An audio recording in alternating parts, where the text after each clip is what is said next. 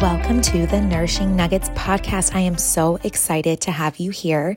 I'm your host, Tavine Verano, and I'm a Christ follower, wife, and mommy to three beautiful babies. If you are a mom who wants to nourish yourself from the inside out, wants to step out of that hot mess mom culture you've been sucked into, and wants to experience the joy and intention that motherhood has to offer, you're in the right place. As a registered dietitian, I have always been passionate about nourishing our bodies, but as a mom, God has taught me so much about the importance of nourishing our minds and souls as growing mamas. My goal is to empower you to step out of the victim mentality you've been stuck in, start stewarding yourself and your family well, and run towards that intentional, fun, and joyful mom life you crave. If you're ready, let's dig into Hello, everyone. Welcome back to today's episode. I am really excited about today's topic. I posted about it couple weeks ago on Instagram, but I kind of wanted to dig deeper into it on the podcast. So a lot of us struggle with finding time in our day, right? We feel like there's too much to do, not enough time. We feel like we are too busy. We have too many things on our plate and we can't find the time to get to everything that we want to do.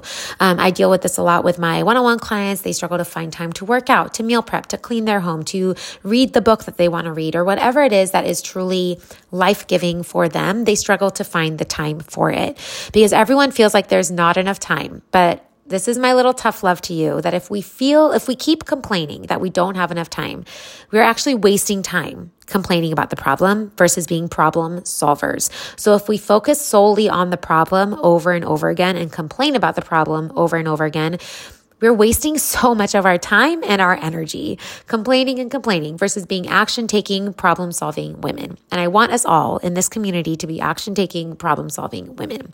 So I'm here to tell you that you can actually create more time in your day. When we stop complaining about it and start becoming action takers and problem solvers, there are three ways that I want to recommend to you today that you can create more time in your day so you can have more peace, more margin, and more little pockets of joy throughout your day. So the first one is creating time in the bookends of your day, so mornings and evenings, and also finding those 15 minute pockets throughout the day. So getting up 30 minutes earlier, going to bed a little bit later so that you can c- complete one task or read 10 minutes of the book that you've been wanting to instead of scrolling on Instagram. If you have a 15 minute pocket throughout the day where maybe you're done with one thing, but you have a little bit of time until the next thing starts up, you can maybe switch the laundry. You can empty the dishwasher. You can text a friend who's been on your mind that you keep thinking, man, I really have to text her. Man, I really want to call her. I want to catch up with her. And you haven't had, quote, time to do those things. Pockets and bookends of our day can be a magical way to add time to our day. So focus on your bookends, your mornings and your evenings. I have a ton of stuff all about morning routine. You can go back to later episodes on that. Morning routines are golden, in my opinion, especially for moms. Um, but don't neglect your evenings as well. Having a good evening routine will set you up for a good morning routine and find those little pockets and those bookends of your day to add time. Number two, take inventory of what you are currently spending time on during the day.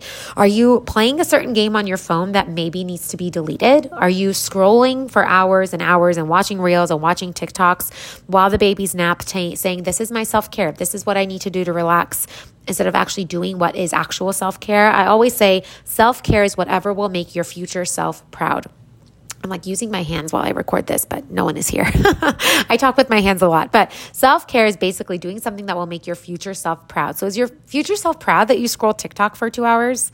I don't know. I'm going to venture to say no. I'm going to venture to say your future self is like, why did you waste time again? Why did you waste the time that is so precious to you throughout your day scrolling on your phone, right?